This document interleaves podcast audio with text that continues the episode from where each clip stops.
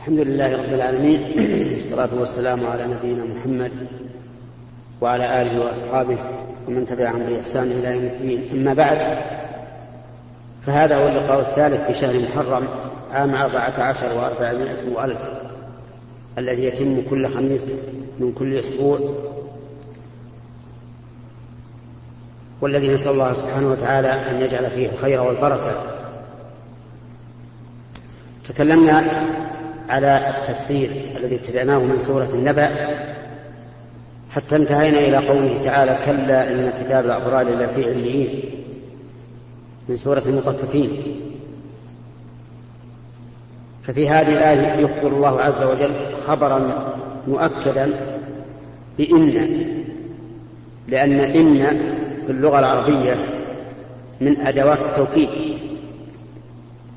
فإنك إذا قلت الرجل قائم هذا خبر غير مؤكد. فإذا قلت إن الرجل قائم صار خبرا مؤكدا. فيقول الله عز وجل إن كتاب الأبرار لفي علمه وهذا مقابل إن كتاب الفجار لفي سجين فكتاب الفجار في سجين في أسفل الأرض وكتاب الأبرار في عليين في أعلى الجنة. أي أنهم في هذا المكان العالي قد كتب ذلك عند الله عز وجل قبل أن يخلق السماوات والأرض بخمسين ألف سنة. وما أدراك ما عليون؟ أي ما الذي أعلمك؟ ما عليون؟ وهذا الاستفهام يراد به التفخيم والتعظيم. يعني أي شيء أدرك به فإنه عظيم. قال الله تعالى كتاب مرفوع هذا بيان لقوله إن كتاب الأبرار أي أن كتاب الأبرار كتاب مرفوع مكتوب لا يتغير ولا يتبدل. يشهده المقربون أي يشهده أي يحضره. أو يشهد به المقربون. والمقربون عند الله هم الذين تقربوا إلى الله سبحانه وتعالى بطاعته. وكلما كان الإنسان أكثر طاعة لله كان أقرب إلى الله. وكلما كان الإنسان أشد تواضعا لله كان أعز عند الله. وكان أرفع عند الله. قال الله تعالى يرفع الله الذين آمنوا منكم والذين أوتوا العلم درجات. فالمقربون هم الذين تقربوا إلى الله تعالى بصالح الأعمال فقربهم الله من عنده. إن الأبرار لفي نعيم على الأرائك ينظرون. الأبرار جمع بر والبر كثير الخير كثير الطاعة كثير الإحسان. في عبادة الله والإحسان إلى عباد الله. فهؤلاء الأبرار الذين من الله عليهم بفعل الخيرات وترك المنكرات في نعيم إن الأبرار لا في نعيم. والنعيم هنا يشمل نعيم البدن ونعيم القلب. أما نعيم البدن فلا تسأل عنه. فإن الله سبحانه وتعالى قال في الجنة وفيها ما تشتهيه الأنفس وتلذ الأعين وأنتم فيها خالدون. وقال تعالى فلا تعلم نفس ما أخفي لهم من قرة أعين جزاء بما كانوا يعملون. وأما نعيم القلب فلا تسأل عنه أيضا فإنهم يقال لهم وقد شاهدوا الموت قد ذبح. يقال لهم يا أهل الجنة خلود ولا موت ويقال لهم ادخلوها بسلام. ويقال لهم إن لكم أن تنعموا فلا تبأسوا أبدا وأن تصحوا فلا تمرضوا أبدا وأن تشبوا فلا تهرموا أبدا. وكل هذا مما يدخل السرور على القلب فيحصل لهم بذلك نعيم القلب. ونعيم البدن والملائكة يدخلون عليهم من كل باب. يقولون لهم سلام عليكم بما صبرتم فنعم عقب الدار. جعلنا الله وإياكم. وقوله تعالى على الأرائك ينظرون. الأرائك جمع أريكة وهي السرير المزخرف المزين الذي وضع عليه مثل الظل وهو من أفخر أنواع الأسرة. فهم على الأرائك على هذه الأسرة الناعمة الحسنة البهية ينظرون يعني ينظرون ما أنعم الله به عليهم. من النعيم الذي لا تدركه الأنفس الآن فلا تعلم نفس ما أخفي لهم من قرة أعين. وقال بعض العلماء إن هذا النظر يشمل حتى النظر إلى وجه الله. وجعلوا هذه الآية من الأدلة على ثبوت رؤية الله عز وجل في الجنة. تعرف في وجوههم نظرة النعيم. أي تعرف أيها الناظر إليهم في وجوههم نظرة النعيم أي حسن النعيم وبهاءه أي التنعم. وأنتم تشاهدون الآن في الدنيا أن المنعمين المترفين وجوههم غير وجوه الكادحين الآمنين تجدها نظرة تجدها حسنة تجدها منعمة. فأهل الجنة تعرف في وجوههم نظرة النعيم أي التنعم والسرور لأنهم أسر ما يكون وأنعم ما يكون. ثم قال الله تعالى في بيان ما لهم من النعيم يسقون من رحيق مختوم إلى آخره ونتكلم عليه إن شاء الله في الجلسة القادمة لأن الوقت ضيق. وربما تكون الأسئلة كثيرة فنبدأ الآن بالأسئلة من اليمين ولكل واحد سؤال حتى يفسح المجال لغيره. شيخ بارك الله فيك ما الفرق بين الإرادة الشرعية والإرادة الكونية؟ نعم. لله سبحانه وتعالى إرادة. هذه الإرادة تنقسم إلى قسمين. إرادة شرعية وإرادة كونية. والفرق بينهما من وجهين. الأول أن الإرادة الكونية تتعلق بالتكوين والخلق سواء كان مما يحبه الله أو مما لا يحبه الله. وأما الإرادة الشرعية فتتعلق بالشرع وتختص فيما يحبه الله. فلا يريد الله شرعا إلا ما يحبه. والفرق الثاني أن الإرادة الكونية لا بد أن يقع فيها المراد والإرادة الشرعية قد يقع فيها المراد وقد لا يقع. السلام. ويظهر ذلك في المثال. إذا أراد الله بقوم سوءا قال الله تعالى فلا فلا مرض لا بد أن يكون وإن كان سوءا. الإرادة الشرعية يريد الله بكم اليسر فلا يمكن أن يريد منا شرعا ما هو عسير عليه. بل إذا تعسر الأمر شرعا خفف فالمسافر يفطر والمريض يصلي قائما فإن لم يستطع فقاعدا فإن لم يستطع فعلى جنب. وقد أراد الله من كل إنسان أن يكون مؤمنا تقيا لكن إرادة شرعية. ولهذا نجدها تتخلف.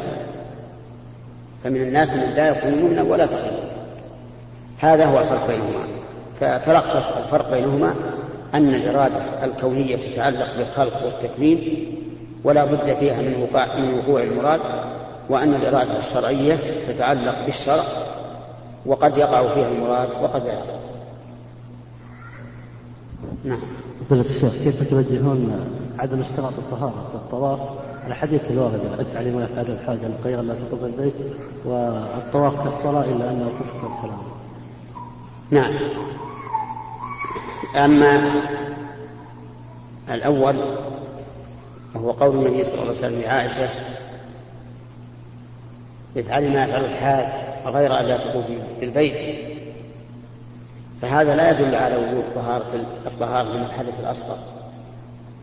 لأن عائشة حائض والحائض لا يمكن أن تقوم بطواف ولا غيره ولا أن تمكث في المسجد.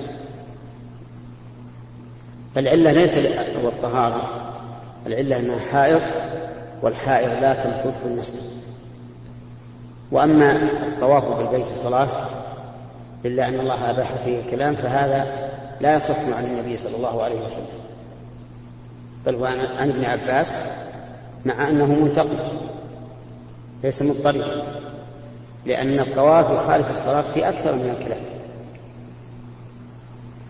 فإن الطواف ليس له تحريم ولا تحريم والطواف يجوز فيه الضحك لا يقول الضحك. والصلاة يقولها الضحك. الطواف لا يقوله الأكل والشرب. والصلاة يقولها الأكل والشرب. الطواف لا يشترط لا تشترط فيه القراءة لا الفاتحة ولا غيرها. والصلاة تشترط فيها. الطواف لا يشترط فيه استقبال القبلة. بل لا بد أن تكون الكعبة عن يساره. والصلاة يشترط فيها ذلك. فهو يخالف الصلاة في كثير من المسائل وكلام الرسول عليه الصلاة والسلام لا بد أن يكون مضطردا.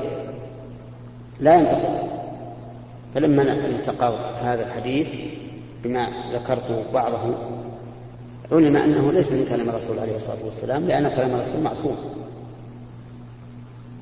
ثم إن إذا قلنا بأنه لا يشترط لا يعني أننا نقول إنه ليس بمشروع بل هو مشروع وأفضل لا شك أن الإنسان يطوف على طهارة.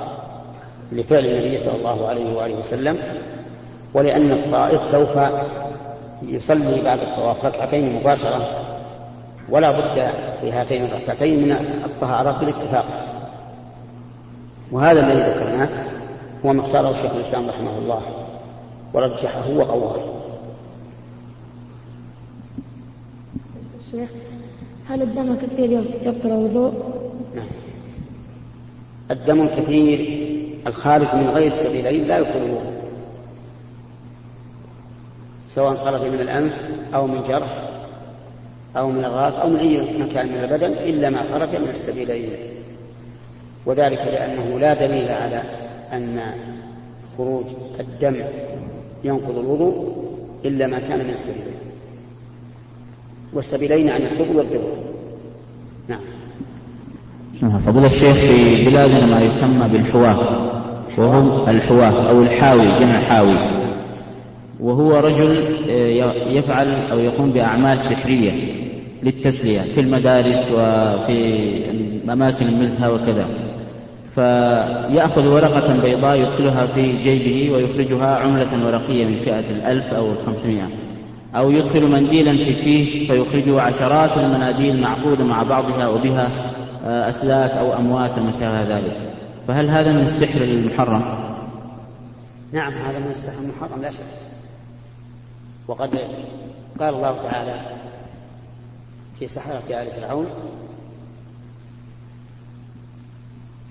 أن موسى عليه الصلاة والسلام لما ألقوا حبالهم وعصيهم كان يخيل إليه من سحرهم أنها تسعى أنها حيات ملأت الأرض وأنها تسعى لتأكله فخاف فألقى فأوحى الله إليه أن يلقي عصاه فألقى عصاه فإذا هي تلقف ما يفلح وهذا يكون سحرا للعيون وإلا فلا تأثير له في في خلق الله عز وجل. بمعنى أن هذه المنديل التي دخلها ليست إلا منديلا واحد وأن الورقة التي دخلها وأخرجها نقودا ليست إلا الورقة الأولى لكن سحر أعين الناس. نعم. نعم. فضيلة الشيخ بالنسبة للجنازة أيهما أفضل أن تكون تابعة أم متبوعة؟ وما حكم الدعاء آه، بصوت عالي للميت والناس يؤمنون آه، خلفه في حال الدفن؟ نعم. ذكر أهل العلم أن التابع للجنازة للجنازة إن كان راكبا فالأفضل أن يكون خلف الجنازة وإن كان ماشيا فالسنة أن يكون خلفها أو يمينها أو شمالها. والأمر في هذا واسع. وهم قالوا إن الركبان يكونون خلف الجنازة في عهده. لأن الناس يركبون على الإبل أو الحمير أو ما أشبه.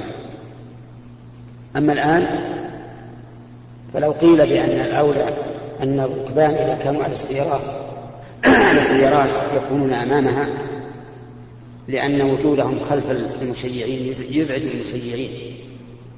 وربما يحكي المشيعين إلى أن يسرعوا إسراعا فاحشا يخشى على الميت مع قوة الرج أن يخرج منه شيء. فلهذا أرى أن الركبان على السيارات في الوقت الحاضر يكونون أمام الجنازة فإن لم يتيسر لهم ذلك فليكونوا خلفها بعيدا عن عن المشاة لئلا يزعج المشاة والأمر بالنسبة للمشاة الأمر واسع إن كان أمامها أو خلفها أو عن يمينها أو عن شمالها. أما الدعاء للميت برفع صوت عند الدفن فإنه بدعة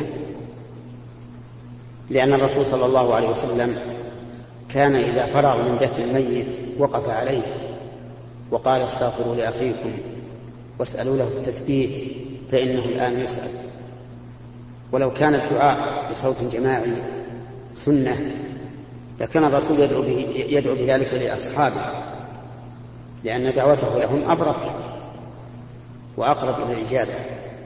ولكن يقال للناس كل يدعو بنفسه لهذا الميت إذا دفن فيستغفر له ويسأل الله له التثبيت. ويكفي مرة واحدة. لكن إن كررها ثلاثا فهو خير لأن النبي صلى الله صلى الله عليه وآله وسلم كان إذا دعا دعا ثلاثا.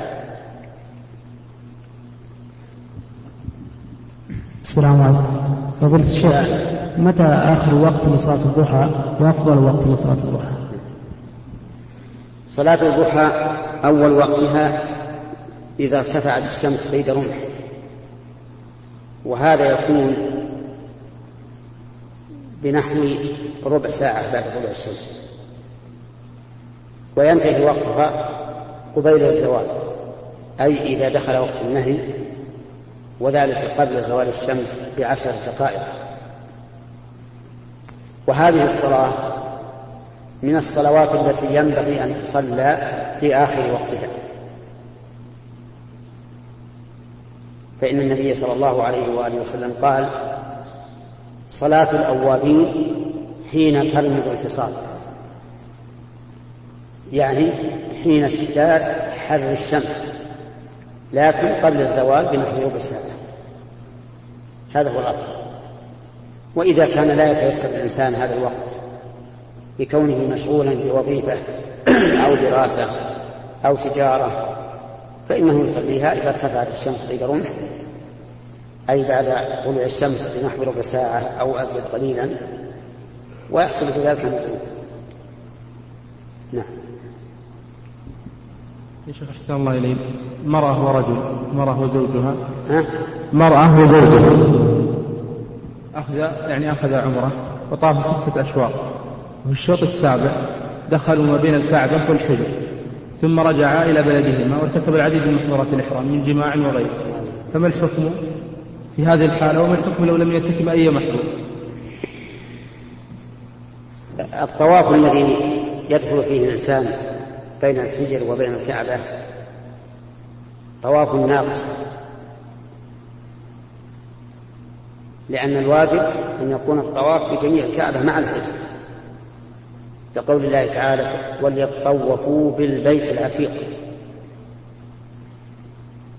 وإذا كان طوافا ناقصا لم لم يكن عليها أمر الله ورسوله.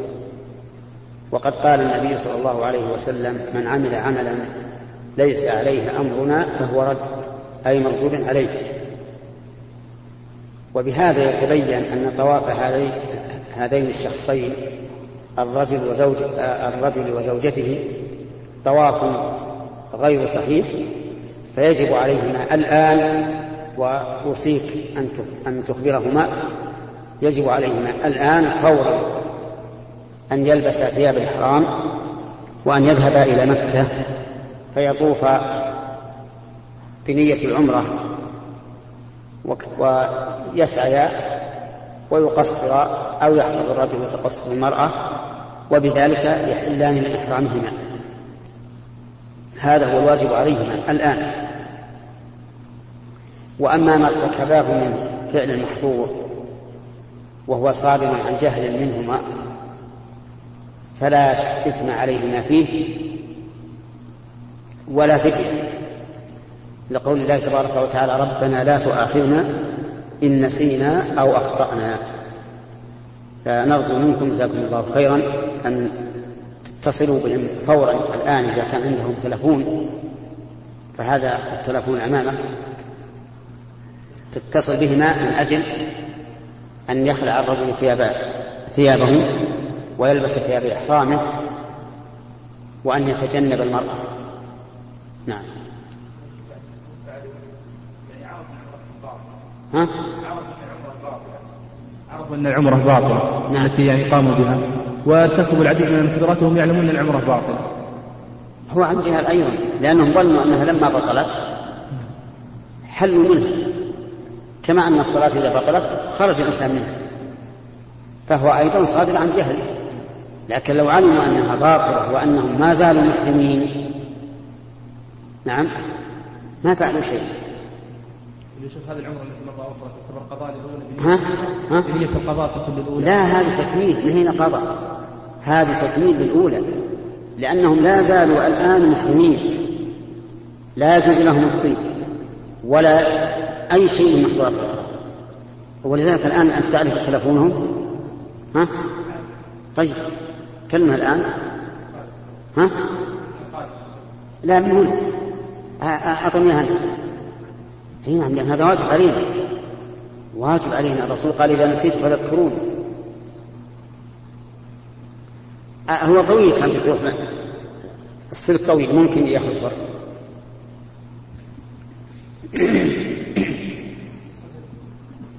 اي في سلك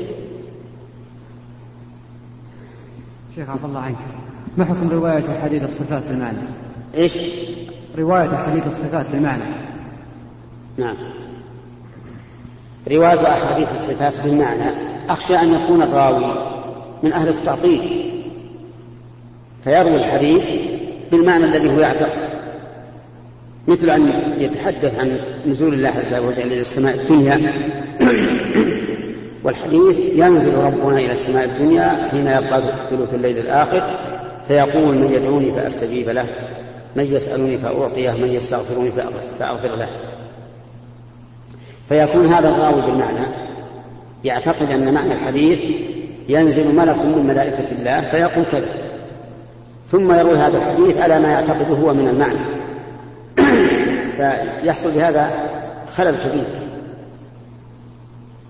فرواية الحديث بالمعنى من أهل البدع لا تجوز بالنسبة لأحاديث الصفات لأنهم ربما يرونها على ما يعتقدون من البدع فيحرفون الكلمة عن مواضعه لفظا ومعنى.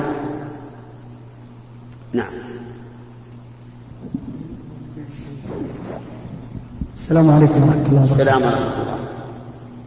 يا شيخ ما رأيك في رجل حج بنية الإقران فلما طاف القدوم والساعة قصر وبتل على إحرامه حتى كمل عمرته أو حجه حجه. آه هذا لا شيء عليه.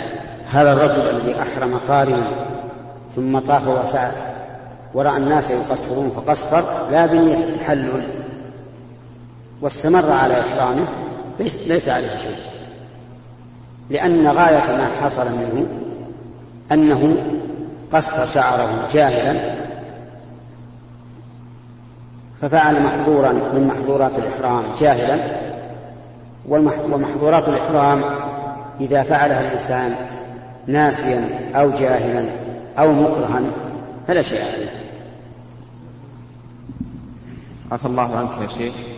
ما رأيك في هذه المقالة من يقول أن شيخ الإسلام ابن تيمية لما بين العقيدة لم يبينها من جميع نواحيها وإنما من توحيد الأسماء والصفات فقط. وأن محمد بن عبد الوهاب رحمه الله لما بين العقيدة ما بينها إلا في توحيد الألوهية فقط. نقول هذه دعوة والدعوة لا تقبل إلا ببينة وهي صادرة إما من شخص لم يطالع كتب الشيخين ولم يستوعب ما, كتباه في التوحيد وإما من شخص له غرض بهذا الكلام يريد أن ينال من قدر هذين الشيخين اللذين من الله بهما على العباد وشيخ الإسلام رحمه الله له كلام كثير. في توحيد الربوبية مع الفلاسفة وغيرهم وله كلام كثير في توحيد الألوهية بل له كتب مستقلة في ذلك رسالة العبودية كلها في تحقيق توحيد الألوهية. وكذلك الشيخ محمد عبد الوهاب رحمه الله له في هذا وهذا. ولكن لما كانت الصولة في عهد شيخ الإسلام ابن تيمية رحمه الله لأهل الكلام وكلام أهل الكلام في الصفات وما يتعلق بها. صارت صار أكثر ما كتب في هذه الناحية. والشيخ محمد بن عبد الوهاب لما كان في عهده صولة للشرك في العبادة صار أكثر ما كتب في توحيد العبادة. نعم. تأخير الزكاة إذا كانت مصلحة الزكاة. وهي معينة معروفة مثلا. شلون؟ تأخير الزكاة. ها؟ تأخير الزكاة إذا كان يبي يروح المصلحة. نعم. هي محددة القيمة. يعني عندهم نظام يحددون القيمة ويضيفون عليها نسب لكل سنة. لو أخذت مثلا شهر أو شهرين أو ثلاثة ما أدري يعني. يعني أخر تسليمها للمصلحة إن أخر ما دفع الزكاة تأخير على نظام أنه معروف القيمة اللي ستدفع فتأخر شهر أو شهرين. يعني تأخر لم يسلمها للحكومة للحكومة لماذا؟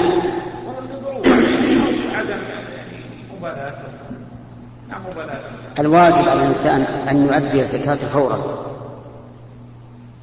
كما أن الدين لو كان لآدمي وجب عليه أن يؤديه فورا. إذا لم يؤجل وكان قادرا على تسليمه لقول النبي صلى الله عليه وآله وسلم مطل الغني ظلم. وقوله اقضوا الله فالله أحق بالقضاء.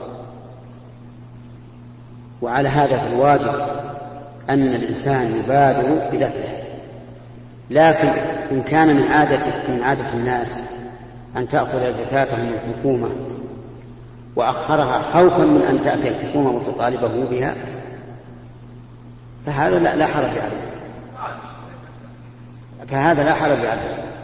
ينتظر حتى يأتي مبعوث الحكومة ويتسلمها منه. المحل مثلا هذا. السؤال, السؤال واحد. هو نفس المشكلة. يعني المحل هذا بيع مرتين على شخصين. يعني هل كل شخص يدفع الزكاة لمدة ستة شهور؟ لا. يعني إذا, إذا, إذا انتقل ملك المال الزكوي قبل تمام الحول فإن كانت عروض تجارة فما قبضه المالك الأول يزكيه مع, مع أمواله. مثال ذلك إنسان عنده أرض للتجارة فباعها قبل حلول زكاته بشهرين فإنه إذا حلت الزكاة يجب عليه أن يؤدي إذا حلت الزكاة بعد شهرين يجب عليه أن يؤدي أن يؤدي زكاة الدراهم التي التي باع بها هذه الأرض. أما لو باعها بدراهم ثم اشترى بالدراهم سكنا له فإنه لا زكاة عليه وإن كان قد مضى عليه أكثر الحول أما الثاني الذي انتقلت إليه فينظر هل انتقلت عليه هل انتقلت إليه على وجه تجب فيه الزكاة مثل أن يكون اشتراها للتجارة؟ فهذا ينبني حولها على حول ماله الذي عنده قبله. وإن كان اشتراه